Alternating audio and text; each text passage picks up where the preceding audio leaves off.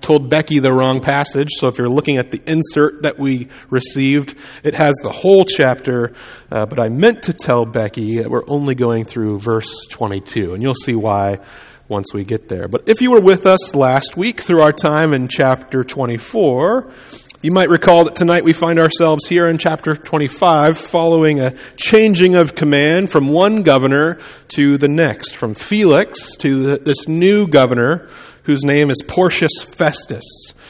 The Apostle Paul was sitting in prison in Caesarea, which is the Mediterranean port city of the Judean region, so he's not too far from Jerusalem. He's tucked up near the coast, actually a little bit northwest of Jerusalem, if you're into geography. And he's sitting there, as you may recall, because he's been captured by the Jews when he was visiting the temple in Jerusalem. He was there to make purification vows. We've been talking about this for several weeks, so it may sound a bit repetitive. But he was there to make these purification vows. He was captured by the Jews who were taking him out to the courts to stone him, presumably to kill him.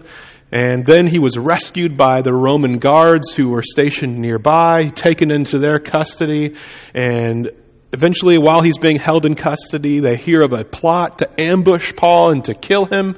And so the Roman tribune, or the leader of the guards, sends Paul under the cover of night to this city of Caesarea. And so once he arrived in Caesarea, he had a hearing before the governor, Felix, and Felix heard his whole story, but Felix, being a sort of corrupt governor, as was quite common in those days, he didn't want to disrupt or anger the Jews, who were the sort of main constituents of his region, and so he did not decide to free Paul. That would have made them very angry, but he also knew Paul actually was clearly innocent, and so he did what he could only do in order to keep the peace.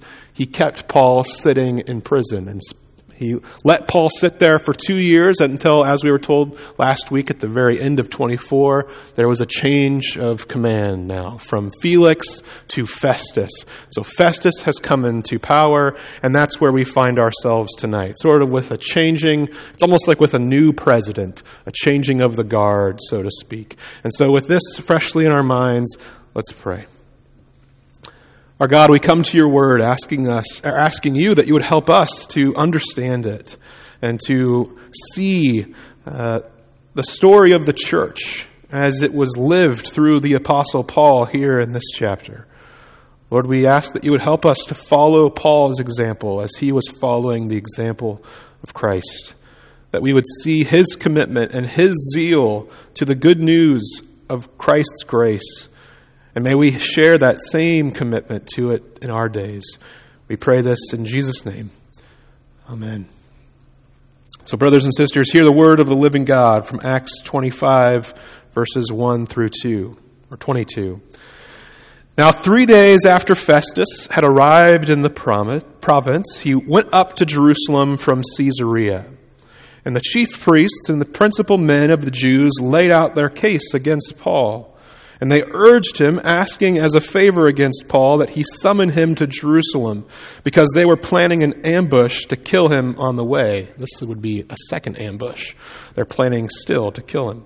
Festus replied that Paul was being kept at Caesarea, and that he himself intended to go there shortly.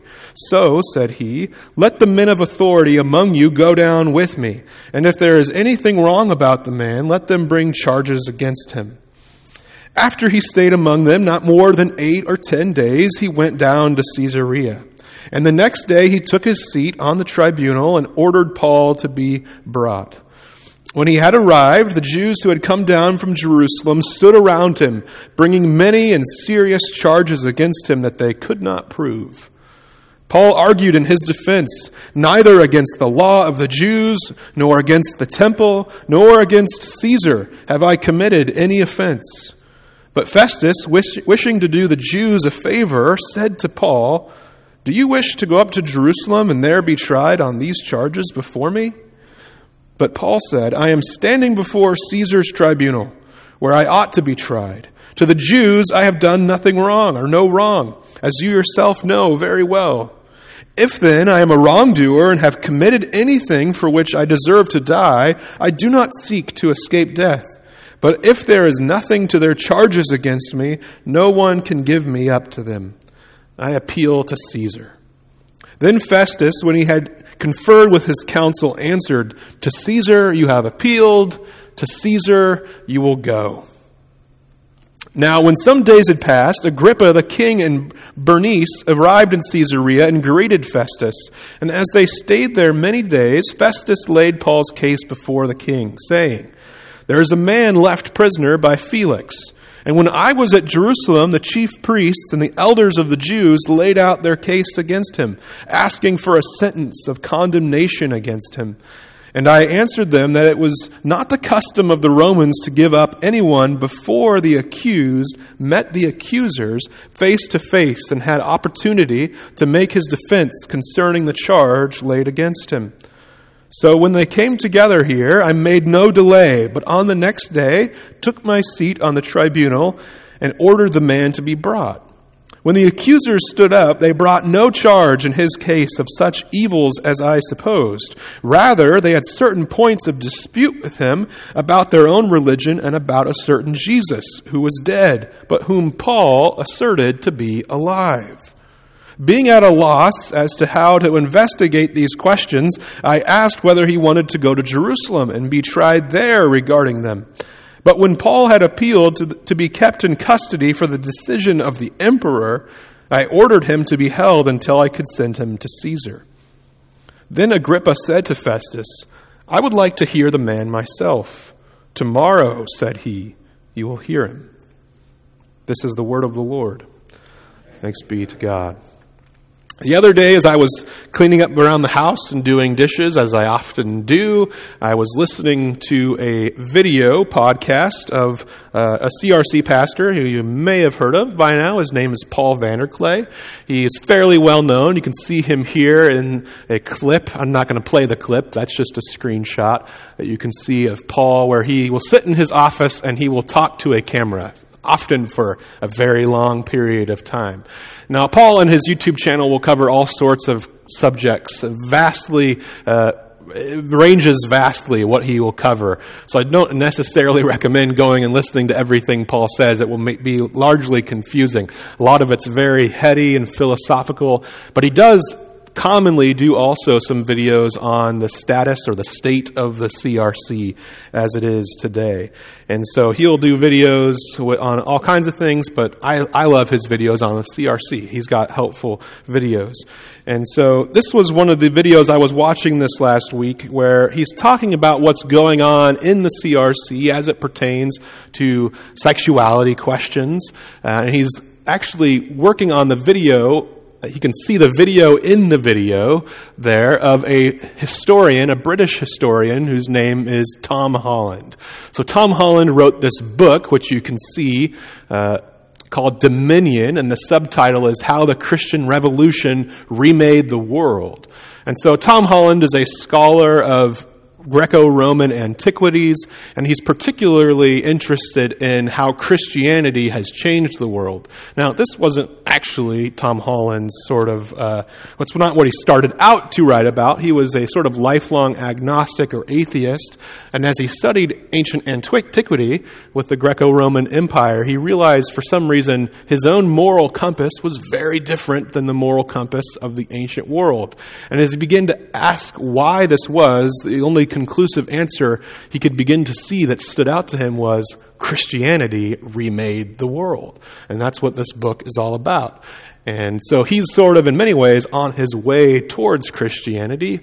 But in this video, something that stood out to me, which I thought was fascinating. So this man, Tom Holland, not Spider-Man, by the way, if any young people are thinking that, a different Tom Holland.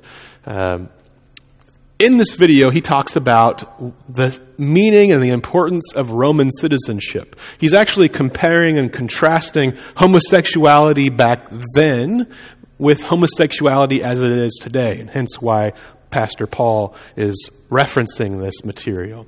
But he talks about how, in sort of vulgar terms, how the ancient Romans would treat anyone who wasn't a citizen with complete disrespect if they wanted to. So if you were a slave in particular, or just a non-citizen, or if you were a woman, which sort of meant kind of by definition that you were a non-citizen. Some women were citizens, from what I understand.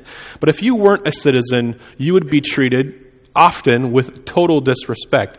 And actually, it was not seen as morally wrong to sexually dominate you or abuse you or even to rape you. So he's talking about how the sexual moralities of then versus now are actually quite different. And he's arguing that Christianity has been the reason for this change.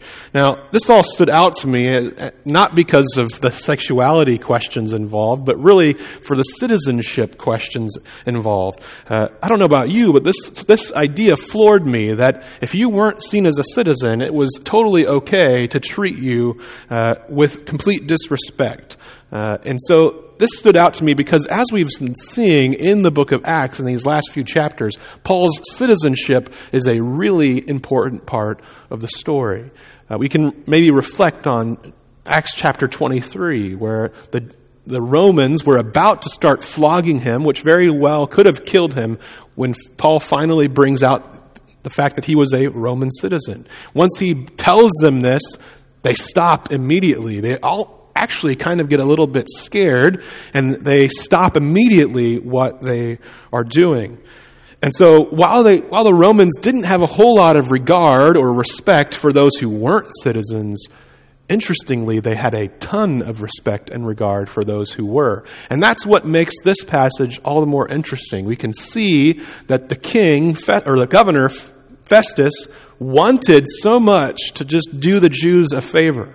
He wanted to keep the peace, and he wanted to keep a good relationship between himself and the Jews, who were sort of the leading constituency of his region.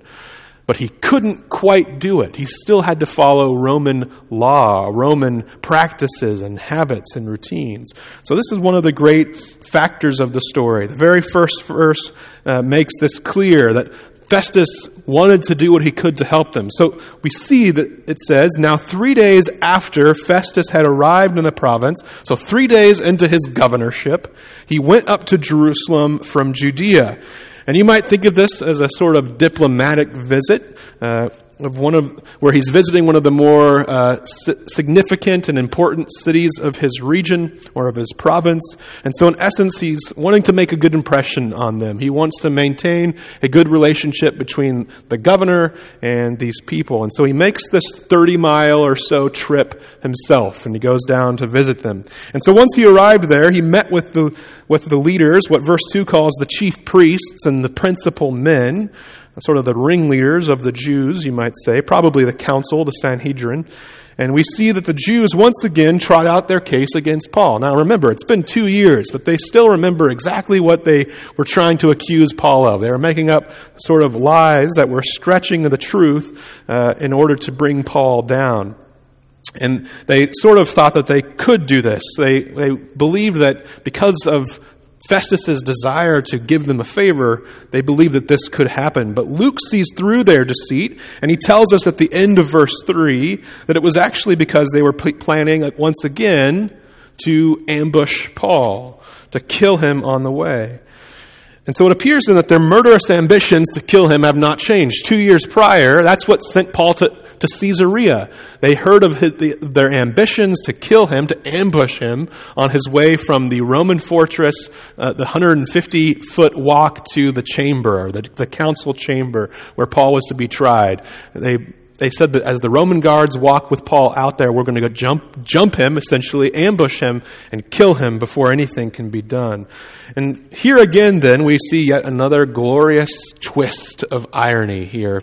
Acts is full of irony. It seems that their desire to see Paul killed is actually what sort of starts to get the ball rolling for Festus, and actually, as we'll see, gets Paul sort of sent off. They pick up the intensity again to get the ball rolling in the court against Paul, in the court case, and that eventually is what leads Paul to appealing to Caesar and making his way towards Rome, as we'll see. But Festus does not give in. He refuses their request, and he invites them to come and to try to bring charges against Paul. They tell him, bring Paul here, and he says, no, you have to come and see Paul in Caesarea yourselves. And so as we see in verses 6 and 7, they accepted this. And so after what Luke says are about 8 or 10 days, it's a wonderfully ambiguous number, Festus returns to Caesarea and reopens Paul's case the following day. He's very quick about this. He doesn't want this whole problem to linger. And so it seems as though he's probably wanting to be careful to set a good precedent that things in his reign are going to happen quickly. He's not going to let things fall by the wayside. He's going to be a good, efficient governor of the region. And so he wasn't just going to bow to the Jews as every whim. He was also calling them to come to me, come to Caesarea. And for the sake of Paul, we can be very thankful of this, I think, his desire to follow Roman law. And so as Proverbs 21 verse 1 tells us, the king's heart, or the ruler's heart, is a stream of water in the hand of the Lord. He turns it wherever he will. And so through Festus's desire to rule decently and in order according to Roman law, God's purposes were being brought into fruition. And here we see the Lord's common grace too, where he's holding back Festus from just giving in to this desire to please the Jews and give Paul over to them. And so he's wanting to honor Paul's Roman citizenship. It's a big piece of the puzzle here. He wants to do things carefully and in order. And that's all what's going on in this case. And so we can find the court case. We will find the court case, this time recorded by Luke, with far more brevity than the court cases of the past few chapters, where it's much more drawn out, but here it's very simple. So in verse 7, Luke tells us that the Jews from Jerusalem made, quote, many and serious charges against him that they could not prove. Interesting that he mentions that tidbit once again. They could not prove their accusations. And then in response, in verse 8, we see that Paul stands up and says, neither against the law of the Jews, nor against the temple, nor against Caesar have I committed any offense. So he refutes their accusations on every account. I've not done anything wrong according to Jewish law or the Jewish faith. I've not in any way blasphemed the temple, sort of the central feature of the Jewish faith. And I've also not done anything against Caesar in doing these things. And so at this point in the narrative, it's clear to us, the readers, that Paul is innocent. And so Luke evidently just doesn't feel the need to really go into all the details all over again. He doesn't need to hash it out. All he really wants us to know is that Festus has now been fully briefed on what's been going on. And so Festus now knows the state of the situation, and he can hopefully make a ruling. But as we've seen, his loyalties, despite his commitment to Roman policy, Festus's loyalties are with the Jews. He wants to keep things amicable and smooth with the Jews, as Luke points out in verse 9, where he is wanting to do the Jews a favor. And so he asks Paul, interestingly, if Paul wants to go and be tried in Jerusalem. Now it's funny because the Jews have already asked him when he was visiting Jerusalem, could you bring Paul here to be tried here? And he says, no, I'm going to do things the right way. I'm going to do things in good order. So you need to come to Caesarea where he's going to be tried there. And now he's saying, well, maybe it would be better if we just let Paul go and be tried in Jerusalem. He was trying to do them a favor, and such favors were common then as they were, or as they are still sort of today. It's sort of one of those, I'll scratch my back, you scratch mine sort of situations here. And so for obvious reasons, Paul, being perceptive and smart and wise, he rejects this invitation to go and be tried in Jerusalem, and he responds in verse 10 with the words, I am standing before Caesar's tribunal, where I ought to be tried. So Paul, as a Roman citizen, knows good Roman order and law. To the Jews I have done no wrong, as you yourselves know very well, or you yourself, to Festus, you know very well. And if I am then a wrongdoer and have committed anything for which I deserve to die, I do not seek to escape death. So he's saying, if I have done something wrong, go ahead and kill me, but I'm innocent. So he's proclaiming his innocence once again in a very strict or strong way. And then he says, but if there is nothing to their charges against me, no one can give me up to them. So he knows that this should not be happening. And so he finishes then by slamming the door shut on this whole idea of going back to Jerusalem with the words, I appeal to Caesar. I appeal to Caesar. And so with this, the whole narrative then begins to change. The whole narrative of chapters 23, 24, and now 25, where he's sort of been languishing in this limbo state in prison, now it's all going to begin to shift out of it. And so in the following verse, Festus replies, "To Caesar you have appealed, to Caesar you will go." And so the trajectory has been set. Paul is finally going to be getting out of Caesarea. After these 2+ years of sitting in a prison cell there, he's going to be making his way to the very heart of the Roman Empire itself. But before we move on, I think it's important to note, once again, as we've been doing in the past few weeks, the parallels that Luke is putting forward into our minds between Paul and Jesus. He wants us to see some things here. And so it's interesting that in both the book of Luke and now in this book, Acts, there's a lot of similarities between these trials. So we can see that in both stories, and in the case of both Jesus and Paul, both faced official Roman hearings. That's one similarity. Both trials included Roman governors, Herodian princes, Jewish accusers, and the defendant. So those four sort of characters are present in each story of Jesus and Acts, or of Jesus and Paul. Both hearings are held at the governor's behest. So Jesus is called to be heard by Pontius Pilate, and so now here, in the same way, Festus is calling Paul forward for this hearing. Similarly, both were found innocent by the authorities. So both authorities could see that both of them had done nothing truly wrong and were actually innocent men who should be freed if all things were going to go according to good principle. Both were accused by the Jewish elite who demanded death for acts supposedly against Israel and Caesar. And so the Jewish elite, the leaders, the religious leaders of the day in both Jesus' day and Paul's, are the ones who are accusing him, and they're accusing him of acts against Israel or the Jewish faith and against Caesar. And then finally, both were innocent and yet not freed. Paul, even though it's clear that he's innocent, Festus still keeps him in prison. Now he's trying to figure out what to do with him before he sends him on his way. And so it's clear then that Luke is wanting us to see these similarities. I think one of the reasons is that he wants us to see that following Christ means our lives will take a similar shape to the life of Jesus.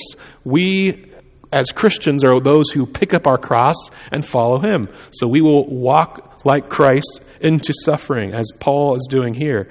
And so it's for good reason then that Paul says in 1 Corinthians chapter 11, "Be imitators of me as I am of Christ."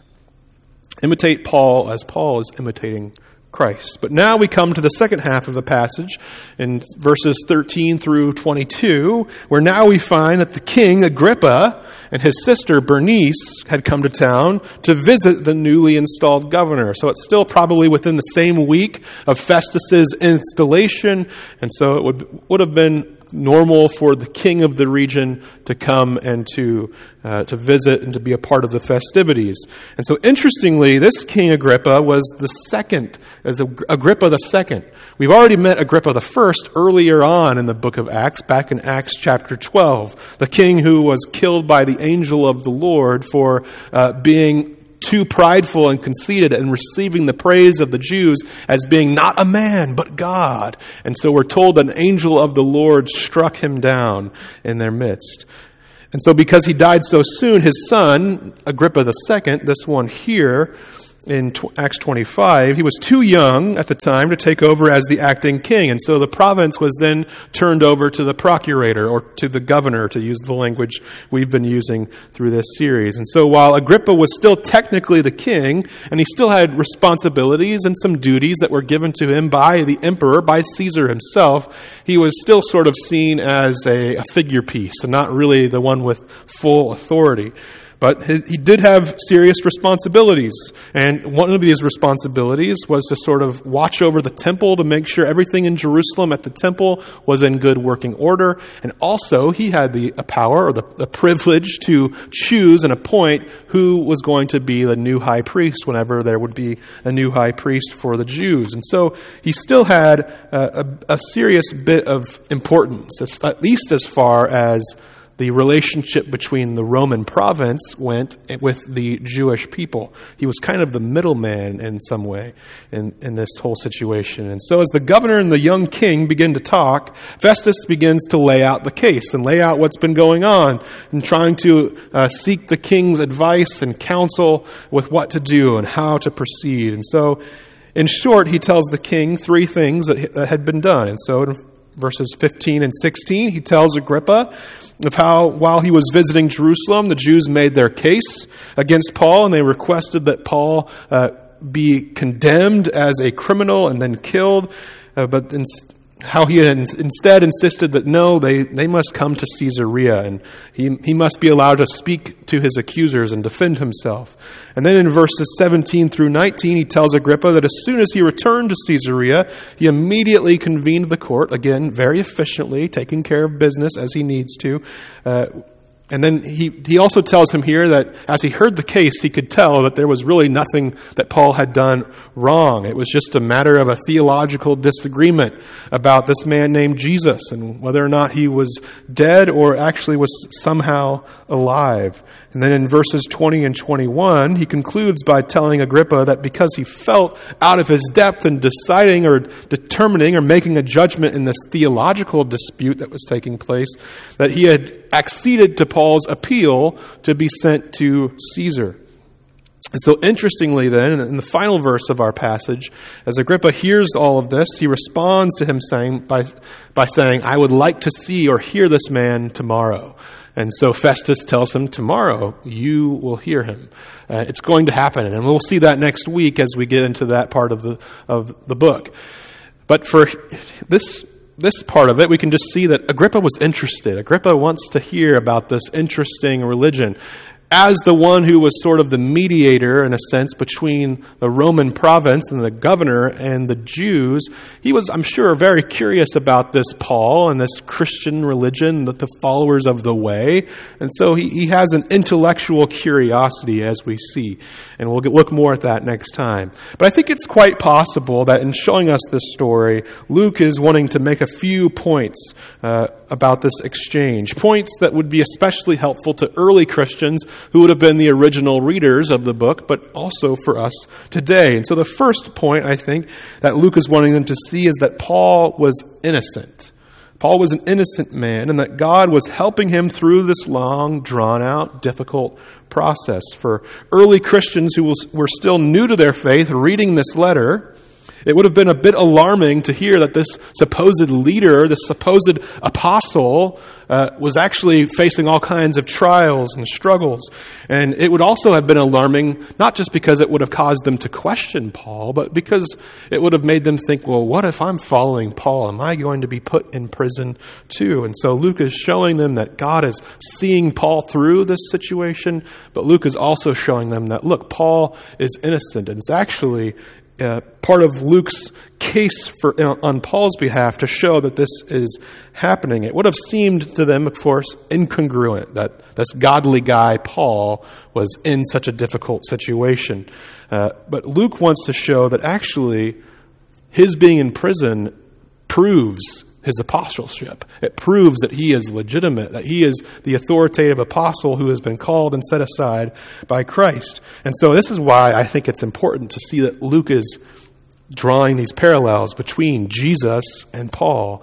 He's wanting them to see basically this idea of, hey, look, you claim to follow Jesus. Remember Jesus. Remember the man who was tried unfairly, who was innocent and yet still killed at the command of a Roman governor. If we're his followers, we should expect much the same to happen to us as well. So instead of disproving Paul's authority, Luke is wanting to show how this actually proves Paul's authority, because Paul is suffering for the sake of Christ and for the sake of the gospel. And so the truth here for us then, brothers and sisters, is that as Christians, we are not guaranteed a life without pain, a life without suffering, a life without grief. If anything, we're guaranteed the exact opposite. Following Christ is a veil of tears. Following Christ is difficult. We pick up our crosses. That's what this is all about. We are dying to ourselves. We are living this difficult life. And yet we do this because Christ has already done it. We are following in his footsteps. And so this is why Jesus says in John 15, verse 20, "Remember the word that I said to you, a servant is not greater than his master. If they persecuted me, they will also persecute you." And so, therefore, our prayer ought not to be that we would be delivered from all pain and displeasure and discomfort in this life, but for the strength of faith that will get us through these moments when we inevitably do. So that's the first point Luke is wanting to make. But secondly, he's also wanting us to see through the repeated court cases over the past few chapters and in the insightful comment of Festus here in verse 19, where he says that they were disputing whether or not this man Jesus was dead or alive.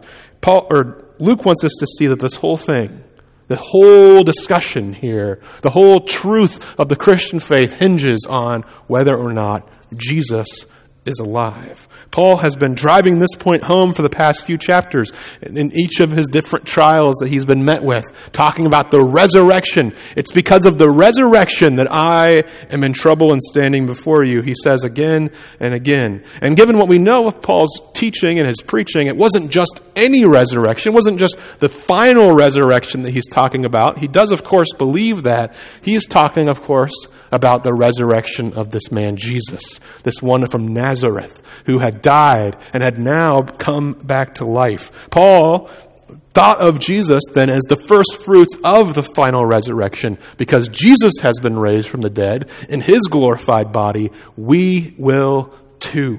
We will be raised as well. And so for Paul, this was the grand truth of all things, the resurrection. The only reason he had even gone from being a zealous Christian persecuting Pharisee to now being a follower of Christ was because he himself had seen the resurrected Christ. He had seen him as he appeared to him saying, "Saul, Saul, why do you persecute me?" Paul, same man as we know. It's actually, by the way, not a name change. It just has to do with his Jewish name and his Greek or Roman name. But he had seen Jesus. He had seen the resurrected Christ. And so this is why Paul hangs the hat of the Christian faith on this doctrine. This is truly the matter on which Christianity stands or falls. And so he writes in 1 Corinthians 15, 14 through 17, "And if Christ had not been raised, then our preaching is in vain and your faith is in vain. We are even found to be misrepresenting God because we testified about God that he raised Christ, whom he did not raise, if it is true that the dead are not raised. For if the dead are not raised, not even Christ has been raised." And here's the kicker. "And if Christ has not been raised, your faith is futile and you are still in your sins." So there it is. Simple as that. The whole thing falls or stands on the resurrection, whether or not it happened. And if it didn't, we are wasting our time here tonight. You're wasting your time listening to the blabberings of an uninformed lie teller.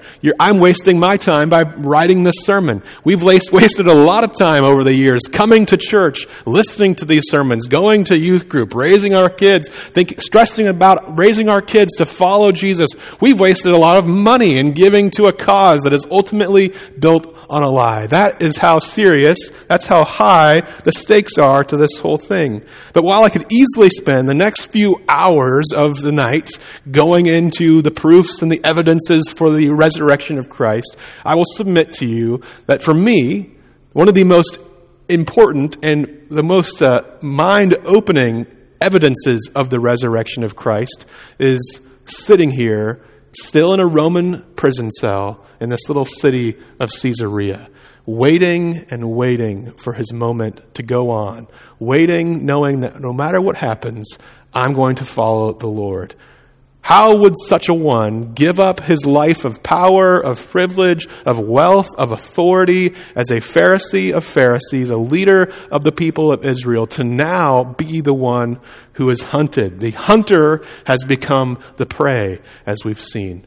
And so Paul sits here, nothing to gain, nothing earthly or material to gain, only the riches of heaven to gain. That, for me, is one of the most important parts of the story. Paul believes the resurrection, and he shows that with his life. And so, brothers and sisters, we should be encouraged. Christ has died, Christ has risen, and Christ, praise the Lord, will come again. And so our faith, as Paul says, is not futile. It's not worthless. We are not wasting our time here. We are not still in our sins, and our preaching and our teaching is still important. We can see all of the sufferings of this life then as but a momentary affliction, preparing us for an eternal weight of glory beyond all comparison, as Paul writes in Romans chapter 8. Let's pray.